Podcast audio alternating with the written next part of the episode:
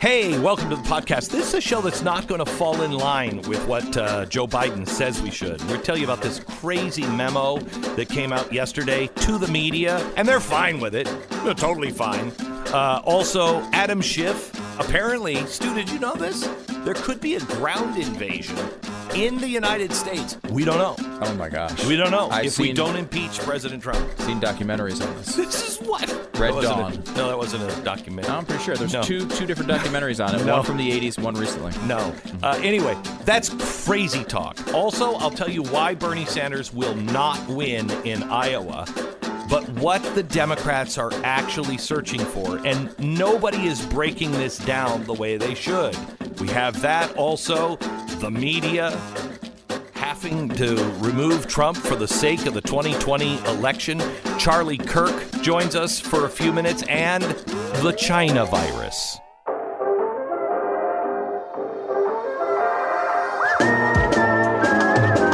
You're listening to the best of the Glenn Beck program. Joe Biden's presidential campaign has issued a warning to reporters and editors in a memo demanding that they debunk the claims of corruption against him. The memo, titled The Imperative for Honest Coverage of Trump's Ukraine Conspiracy Theory, deals specifically with the charge that then Vice President Joe Biden, as the Obama administration's point man in Ukraine, pushed for a Ukrainian prosecutor to be fired by threatening to withhold aid to the country. Wait, wait, wait. The fired prosecutor, Victor Shokin, was reportedly removed at the same time he was investigating Burisma, the Ukrainian gas company.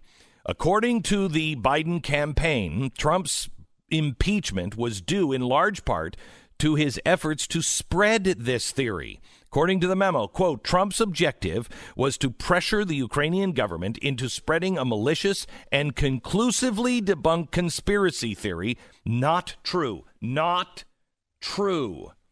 That Vice President Biden engaged in wrongdoing doing when he execu- uh, when he um, executed official United States policy to remove a corrupt prosecutor from office. Again, this is that part is true. He he was executing a an official policy for the United States, but he knew at the time they were coming after his son. He knew at the time they were going after Burisma. There is there have never been any allegations in Ukraine that Shokin was corrupt. They've never filed any charges. They've never told him why he was fired other than the vice president asked for it.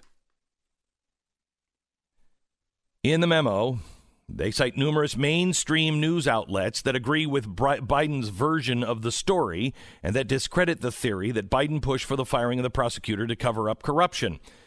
Uh, accordingly, the memo goes on to instruct the media to state clearly and unambiguously that such claims of corruption have been discredited and debunked.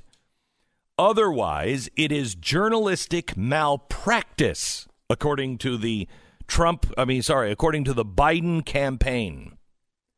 It is sufficient to say the allegations are uns. I'm sorry, it is not sus- uh, uh, sufficient to say the allegations are unsubstantiated or that no evidence has emerged to support them. This is crazy. Not only is there no evidence for the Republicans' main argument against the vice president, there is a mountain of evidence that actively debunks it, and it is malpractice to ignore the truth.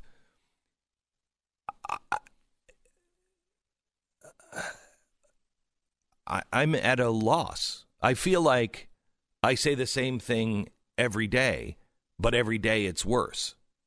I, I, I don't I don't even know what to say anymore.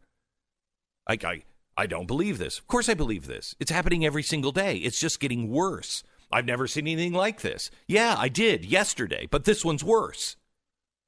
I don't know what to say to you anymore. I don't know how to come to you with this news anymore. Despite numerous outlets having reported the claims as false, Republicans and Trump defenders are not so convinced.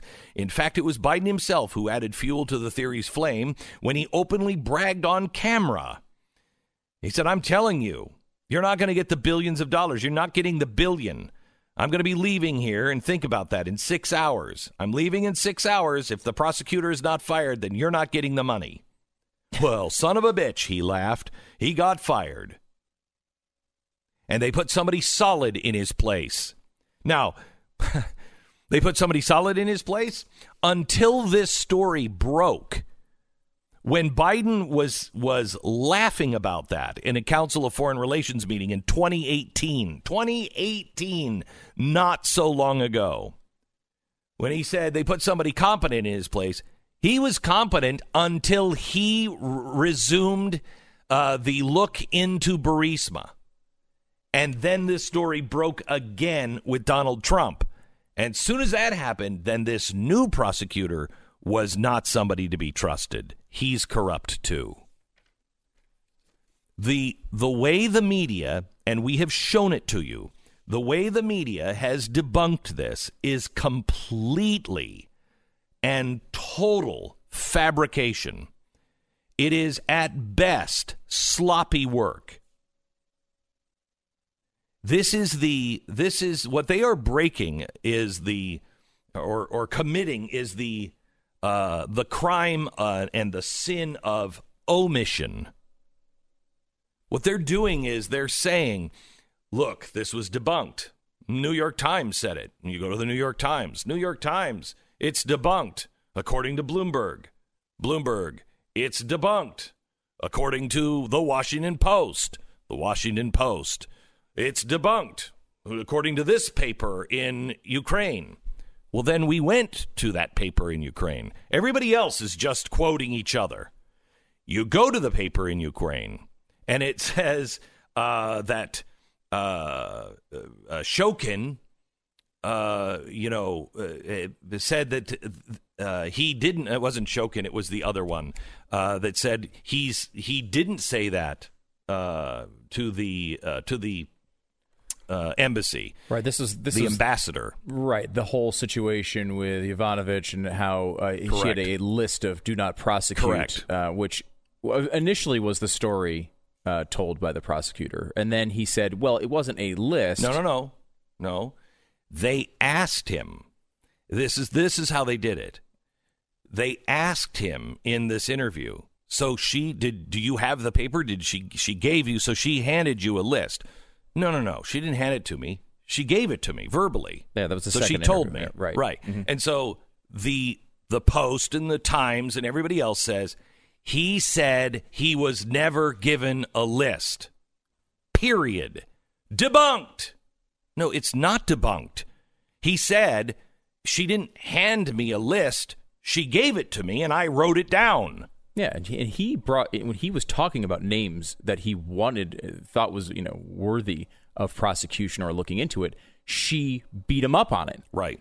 And you know, uh, is that different than set, than giving him a list of people not to prosecute? She was telling him he shouldn't prosecute those people, and and he was saying this has been the problem in Ukraine forever. Right. This has been the issue. This is what we, you guys are supposed to help us stop doing. Correct. We're just not supposed to be going after these uh, or protecting certain politically uh, connected people. We're supposed to be doing the opposite, going after the truth. Shokin and his prosecutor that uh, replaced him are now on record saying we don't know how to fight corruption the American way because it's not a system. It's you can do this, you can't do this. Next day, it's yeah, well, we're including this person that you can prosecute, and this one you got to stay away from. There's no there's no rhyme or reason other than power and money.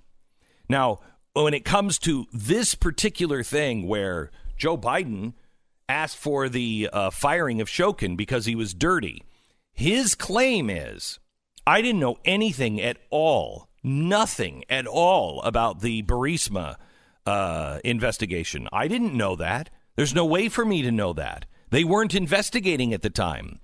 That is provably false.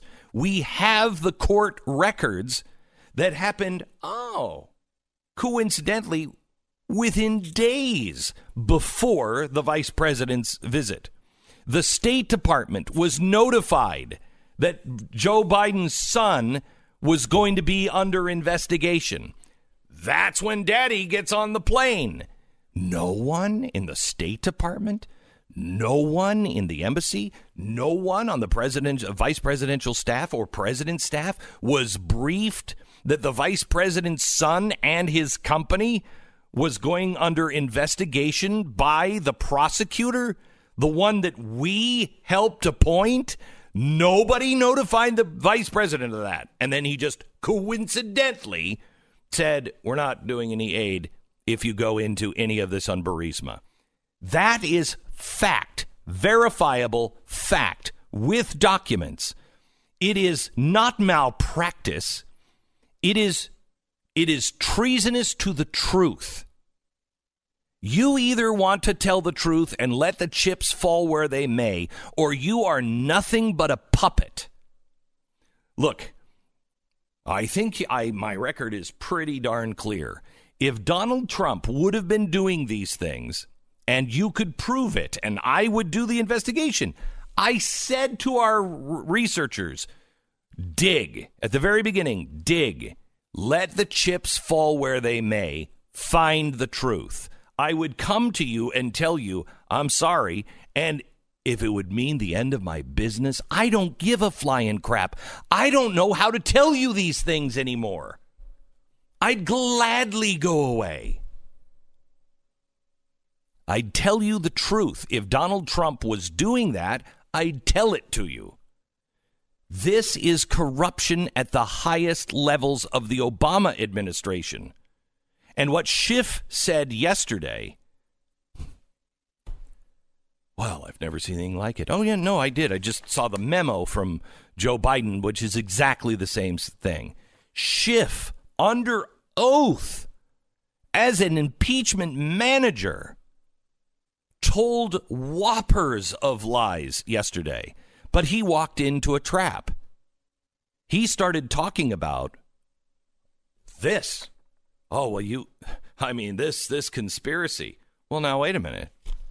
Wait a minute. If you're talking about this conspiracy then we should talk to people to make sure that it is a conspiracy.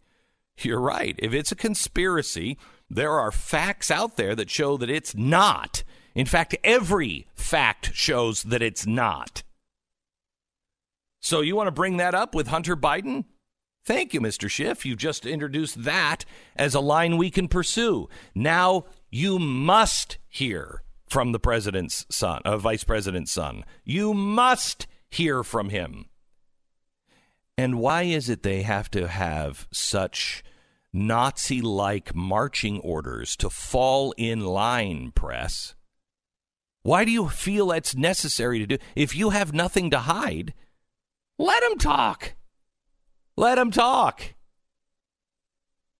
When Trump when when Trump would go off on uh, you know not born here, I I was like don't please can somebody because that's not helping him. That's not helping him. okay. But when he's right thing, about yeah. yeah the birther thing, mm-hmm. but when he's right about something, let him talk. When you have truth on your side, let him talk.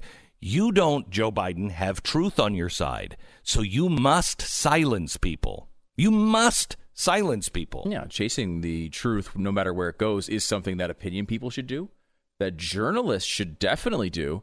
And you know what? It's what all humans are supposed to do. That's how you're supposed to interact with people. It's not supposed to be the way that Adam Schiff is. He is. it's just like his human interaction policies need to be revised a lot. A lot. A lot. A lot. uh, back in just a second. By the way, we have complete uh, coverage of impeachment, the recap at 5 p.m. tonight. You don't want to miss it. Only on Blaze TV. The best of the Glenn Beck program.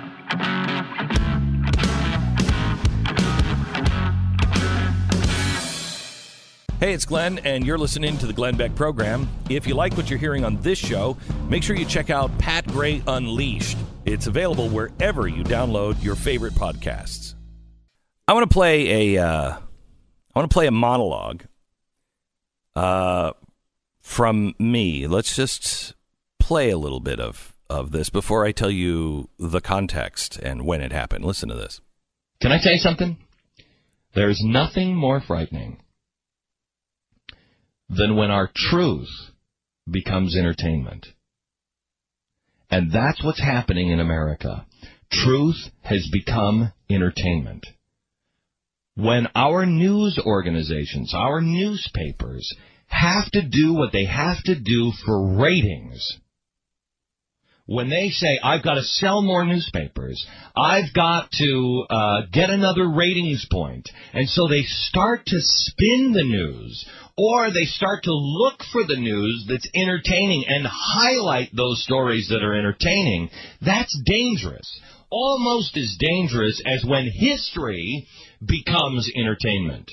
I don't know about you, but uh, I found JFK by Oliver Stone frightening when it came out because I knew watching that people are going to think this is a documentary. People are going to think this is the truth. And it's not the truth. Michael Moore. That's not the truth. That's entertainment. That's a money making vehicle. And it is a political statement. It's not the truth. But it's cloaked as the truth. Short term thinking.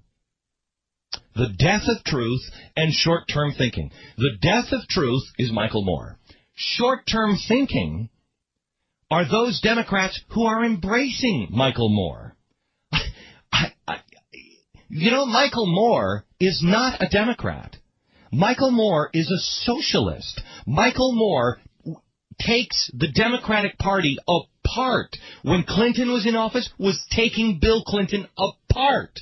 Now you've given Michael Moore all of this credibility. You've given him a stage, a world stage, sitting next to presidents.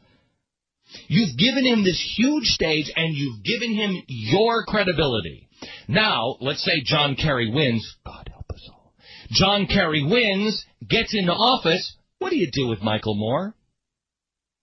How do you say Michael Moore doesn't know what he's talking about? Michael Moore is a genius. Michael Moore has enough credibility to sit next to Jimmy Carter in the presidential box at your convention. And believe me, Democrats, he's going to take you apart as well. Because it's not that he doesn't like Bush. That's number one priority. But his longtime priority is he's a socialist. Short term thinking. You're going to destroy yourselves and your party because you are getting into bed with the enemy of your enemy. He's not your friend. That was in 2004. Look at their bed now. They are being eaten by socialists. Hillary Clinton, why do you think she's going after uh, uh, Bernie? Why do you think that the uh, they're they're attacking each other right now? Why do you think AOC was out this last week saying, "You know what? I got to tell you. I mean, we don't really have a left party here in America. It's not the Democrats. They're not targeting. They're not targeting Trump. They are targeting the Democratic Party." and the Democratic Party is so weak. Look at their field. It is so weak, it's going to implode because they engaged in short term thinking in 2004. They got into bed with radicals, and now, as Jeremiah Wright used to say, the chickens are coming home to roost. This is the best of the Glenn Beck program.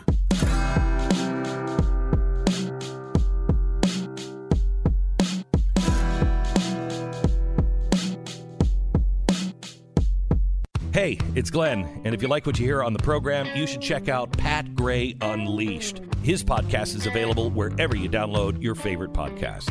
Hi, it's Glenn. If you're a subscriber to the podcast, can you do us a favor and rate us on iTunes? If you're not a subscriber, become one today and listen on your own time. You can subscribe on iTunes. Thanks. Okay, I'm going to tell you about the three groups of Democrats and one of these groups are going to decide the future of the Democratic Party and decide uh, the future, possibly, of the country. And then I want to tell you the three reasons why Donald Trump is going to be reelected. Now, this is speaking of today. Anything could happen. We could have a an economic collapse. Uh, we could have, you know, war breakout. Lots of things could happen. But lots of things could happen on the Democratic side as well, especially if Joe Biden is your is your horse. That thing could fall apart. I mean, he's not looking, you know, the the the best, uh, and uh, hasn't been performing well in debates. Okay, well, Bernie Sanders or or Elizabeth Warren or Pete Buttigieg. Let me tell you why these people will not win. There are three groups of Democrats. And really, when you come down to it, there is only one group that is a traditional Democrat. First, you have the socialist revolutionaries. These are the people that have always been on the outside. They have not had a party. They're communist, socialist, revolutionaries. They are people like Bernie Sanders that have never really had a home. Now, those socialist revolutionaries were brought into the party uh, beginning back in the 1980s when they decided they really needed a coalition. They started bringing them in, but they were always kept at arm's length back in the early 2000s, they started bringing these real revolutionaries in to fight against George W. Bush. The people that did not necessarily vote for Democrats ever, but they were communists, they were socialists, they were literal revolutionaries. People like Bill Ayers and Bernardine Dohrn. These people were always on the fringe of society or just under the radar, but then they were embraced to fight George W. Bush. And I warned at the time you think you're using them? They've been waiting for this moment. They, in the end, are going to destroy you. And they'll destroy you before they destroy the, the Republican Party. So there's your first group of voters. They want radical change and nothing American. They do not want the Constitution. They don't want the guaranteed protections. They want um, they want not equal justice. They want social justice. They want redistribution of wealth. All of the stuff that Barack Obama was, uh, you know, accused of because of the people he surrounded himself with, and said, "No, no, no, that's crazy talk." Well, it's not because here they are. The second group is the is the new, uh, if you will, uh, progressive liberal corrupt establishment. These were the people that started really kind of, you know, with FDR. Uh, they they bastardized the word liberal, but they were still kind of holding on to things like the ACLU and say, no, we're for freedom of speech, but really they weren't but it it was close enough to where most people didn't understand and nobody wanted to believe that all of these politicians were as corrupt as they were. Now we know these politicians are absolutely corrupt. And I'm not just saying the Democrats, Republicans are too. Just corrupt. And they're not in it for anybody but them and their family, apparently. And they can get rich a million different ways, and they do not want their power to end. But they're progressive liberals, and they don't want to really upset the apple cart. They'd like enough of a revolution to where it's not so hard trying to keep elect, you know, keep electing the same people over and over again. They'd like that to happen.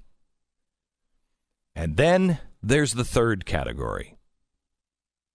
And I think this is the majority of Americans and the majority of Democrats. They're the forgotten Democrat. They're the ones that are looking for, dare I say it, hope and change. The reason why Barack Obama's hope and change worked is because almost everyone was looking for hope and change. I was looking for hope and change. I was tired of the Bush administration. I was tired of the backroom deals. I was tired of being lied to. I was tired of the never ending wars. I was tired of the out of control spending. I was tired of being talked down to and called, you know, not being a patriot if you weren't for the Patriot Act. I wanted hope and change too. But when Barack Obama offered it, a lot of people just heard that and they thought, yeah, he's saying what I believe. That's why I've always said you have to really understand who you're standing next to, who you're supporting, because they might say all the right things.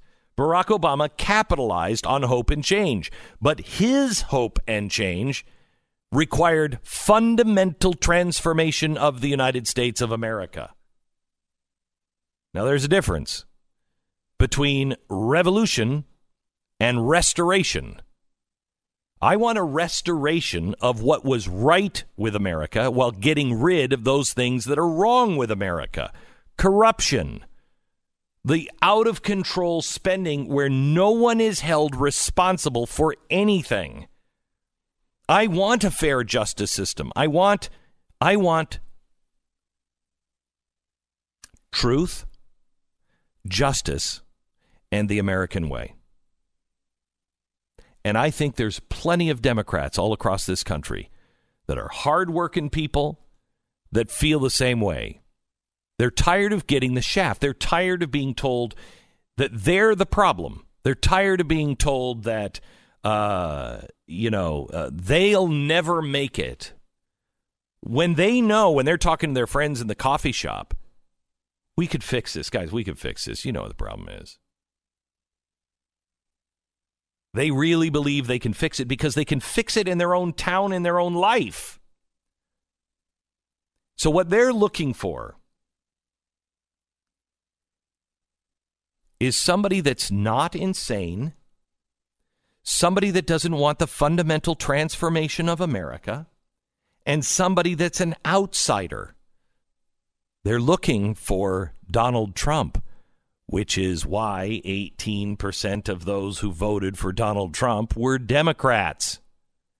They're looking for someone who just you know who Donald Trump is. Is there any question in your mind? You'd know, you know, yesterday I saw the news report. Donald Trump broke his record for tweets yesterday. My response was, "Duh, really? Of course he did. We know who he is. Imperfections at all. We know who he is. And you're willing to accept that because as insane as he might seem or insane as uh, his his actions might seem to people his actions on the world stage what he's actually done not what he said what he's actually done not insane what he's actually done with the economy it's working seems to be going really well. Imagine what it would be if he took those insane trade tariffs away. But you know what? It's okay right now. What he did with Iran? That was insane. No, it wasn't. Seemed to have worked. Seemed to have worked, at least temporarily. But they're always going to be a problem. People are looking for somebody not to not look nuts. They don't care. They knew Donald Trump looked nuts. They knew he looked like he wasn't presidential. I said that in 2007. If Barack Obama gets into office, he is so slick. We're going to have a guy who has a gravy stain on his tie and stands up and maybe he farts during his speech. Is like, we all fought, huh? That's who we have. That's who we have. And everybody looks at the outside packaging of Donald Trump, the over the top everything is perfect Donald Trump. And they know, I don't know how he does it, but he does it. Now, if his administration was putting together the insanity of an agenda that was as insane as his tweets and everything else, he would be gone. He would at least not be uh, uh, reelected. But it's not. That's the packaging.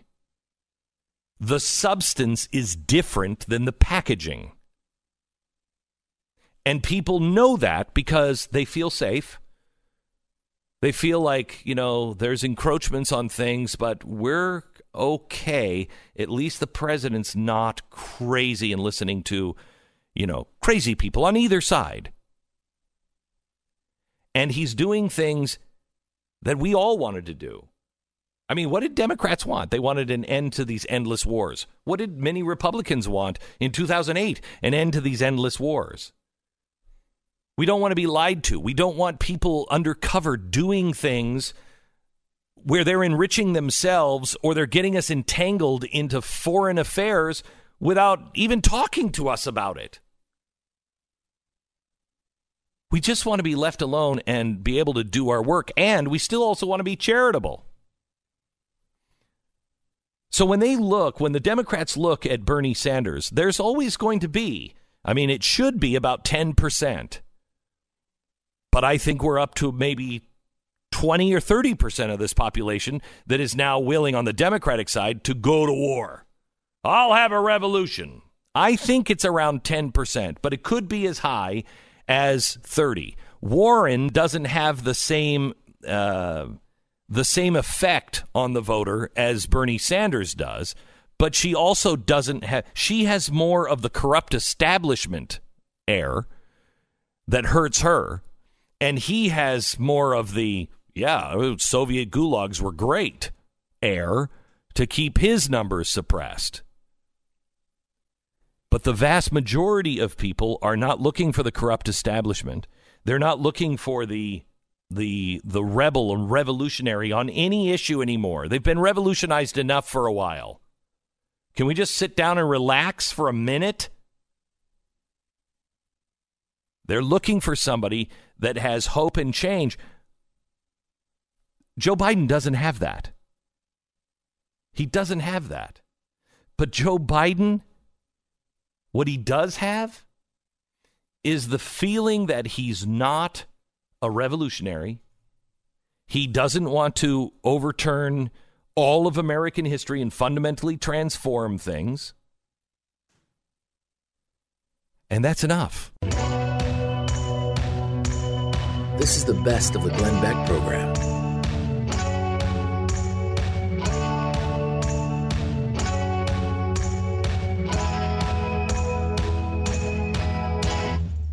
Like listening to this podcast? If you're not a subscriber, become one now on iTunes. And while you're there, do us a favor and rate the show.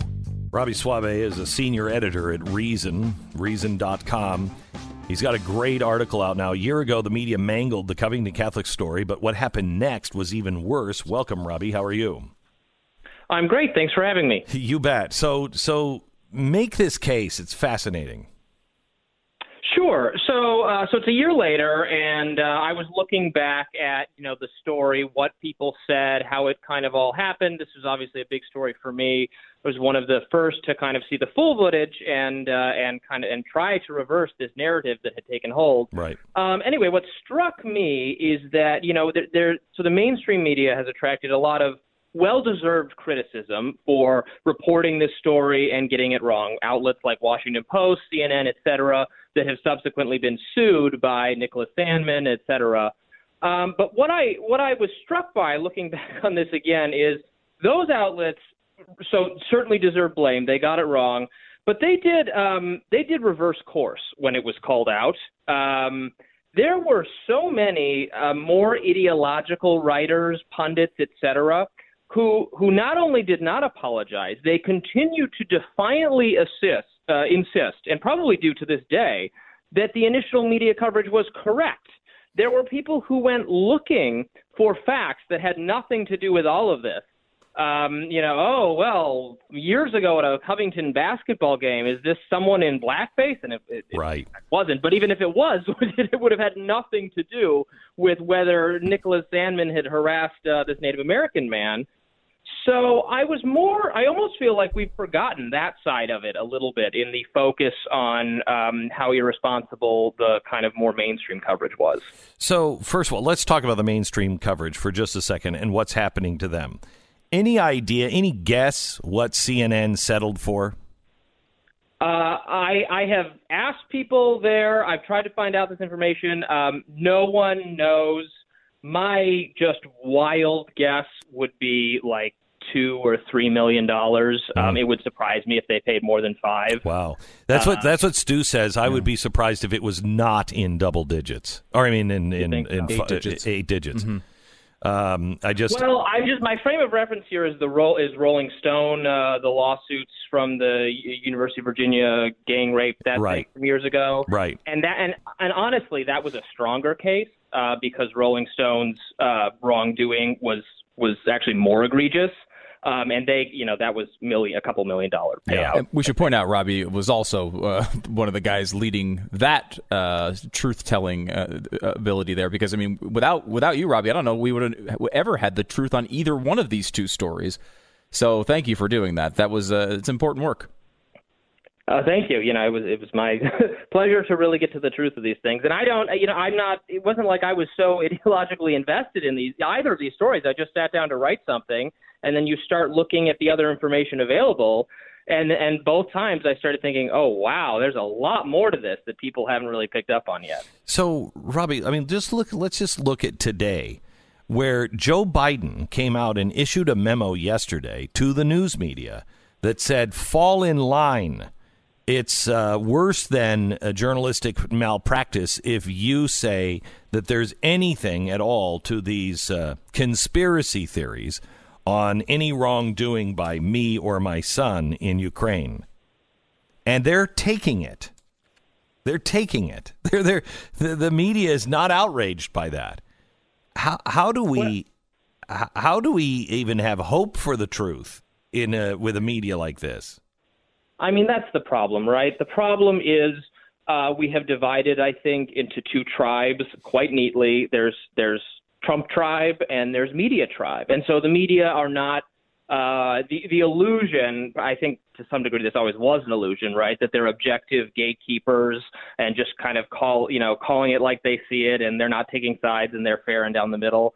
That is that is over, and to to some degree they're not even claiming that, or they're, they're not not as strongly even claiming that. They're in the opposition camp. And so all things that happened, all developments, all, all stories, news must be must be segmented, must be put in either how does this you know how does this help Trump if you're a pro-Trump person, or or how is this is, how does this help and defend the media? The media is the opposition party, so that's not surprising to see candidates who represent the media party explicitly calling for them to, you know, to kind of serve on the front lines of, of a war on Trump because that is that is the role uh, they are suggesting that they are going to play. Not not everyone, not all of them, but but a lot more than it used to be. So 2024, I think, is when historically the pendulum should start shifting back uh, towards some sanity. Um, do you see an appetite at all for the truth where the chips fall? I mean, I don't, I present, I try to present the truth, but I am also an opinion guy. I'm not news. I don't know of uh, of anybody who is uh, who is huge mainstream that would even consider taking on no let the chips fall where they may who who's doing Well, that I mean, that's a that's a problem, right? Uh, the the kind of I think um, scaring people sells or worrying people that uh, that a lot of this is even not ideological. That just things are worse than ever, and then there's an ideological component, right? That we live in in like a more racist and more sexist and more homophobic, et cetera, et cetera, society. So then, of course, when something like Covington happens, that confirms your thinking because you're looking for it because you're thinking these are this is the worst of all times and we've degraded as a society, et cetera.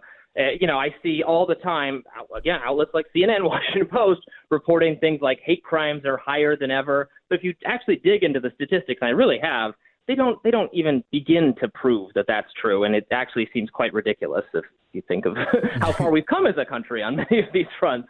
Uh, but they're they're scaring you with these headlines all the time to to worry you into thinking the world is such a bad place. But I remember I had, and Stu, see if you remember this. I think it was the the editor of the San Francisco Examiner, very left, and I had him on the show because he said uh, Glenn Beck is a journalist, blah blah blah, and uh, and in some way, in a weird way, he was kind of almost endorsing that you know journalistic credibility. And I had him on the air, and I said, I'm an opinion maker.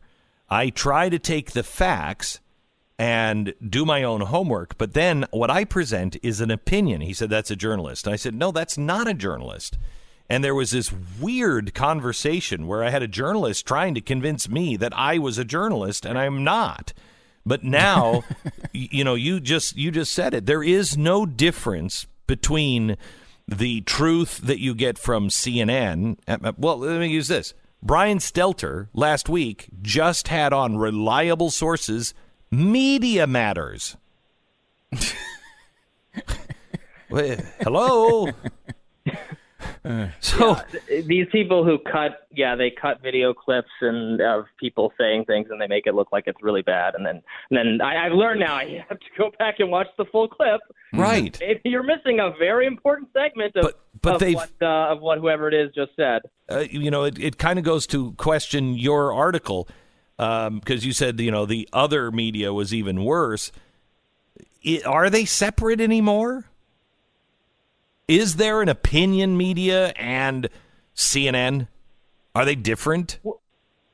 I think social media has made has eroded this distinction because you have people um, who are supposedly straight news, objective reporters who don't have opinions, and of course everyone has opinions. So this is this was almost always a little silly. Sure. But then you can see what they're saying on Twitter um, you know, their knee, you're getting their knee-jerk, unedited reactions to news, to things like Covington or whatever, or, or like just Jussie Smollett, and they're, you know, they're they're they're falling over themselves about how horrible this is, and you know, smearing anyone who even is slightly skeptical of it. Not in the news story that they're going to write for their paper, but on their social media feed. So then you're seeing, you know, what they really think, what has not been what has not been uh, worked on by an editor and uh, almost that's clarifying and it, it's like it's like a good thing that was allowed to happen because now there's there can be no more delusions about this yeah and you go into a lot of this the great examples in your story i mean some of people who are saying how punchable nick Sandmann's face is um, you go through a ton of them one in particular who i believe referred to you as a professional contrarian which is quite the title. Um, but they went on to say, even after all of this footage came out, not only was it uh, was it uh, wrong to change your mind on the story and think that you know these kids didn't really do anything. You were a sellout if you came out and corrected yourself. They actually went after the people who had the courage to correct themselves on the story. Yeah, that's right. They were shaming people who said they're sorry, and that was really the point of my most recent piece: is to say it's you know it's better to be wrong and apologize than to be wrong and and and but insist you weren't wrong and cling to that wrongness and then try to attack people uh, for having a, a shred of integrity or more integrity th- than you do. Yeah, that was a, a piece at Deadspin that was just utterly vile, and and Deadspin is a is a really kind of mean spirited place anyway. But I no, was Deadspin is or was or was. Or was right. Yeah. Well, that, that was one of the things I, I wanted to. I was interested in, uh, Rob, because when I read, I was reading your piece, and I had I had missed the initial Dead Pit, Deadspin piece when it came out, and I thought to myself, "Gosh, you know, you make a mistake like that, then you double down on it in the nasty way that you cover in the piece." I went back and read her piece and thought to myself, gosh, she must have paid a price for this, right? Like it, it, journalistically, like in your in your job, you probably have a tougher time getting a job. No, she's gone to a more mainstream outlet and has a better job than she did when she wrote the piece. She was rewarded for this behavior, and now is at I believe Vice and has a nice big role over at Vice. Yes, and I remember people at the time a year ago. This was share so there were people at slightly more uh, mainstream not mainstream but in like an like atlantic type leftist sure. more respectable.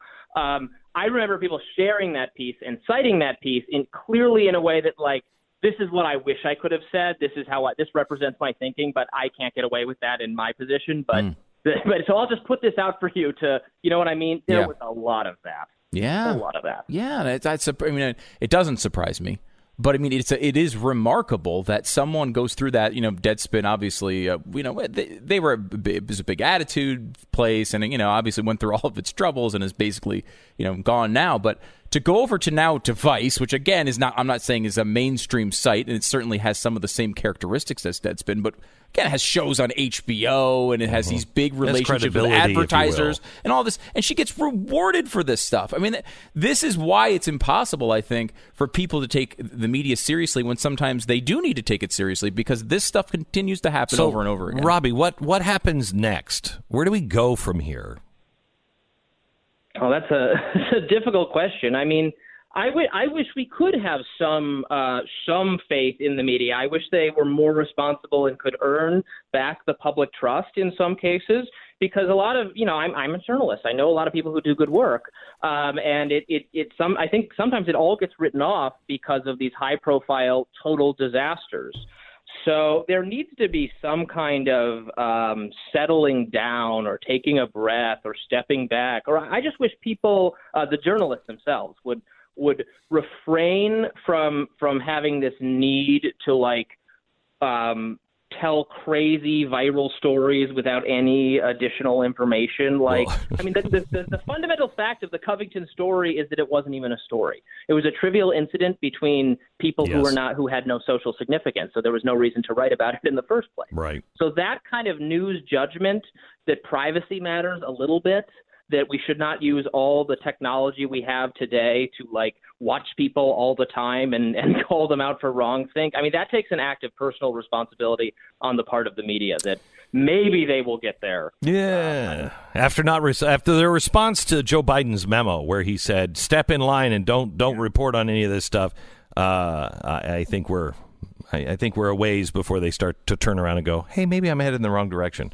Robby, uh, Robby, thank you so much. Robby uh, Soave, senior editor at Reason.com. Thanks. The Blaze Radio Network. On demand.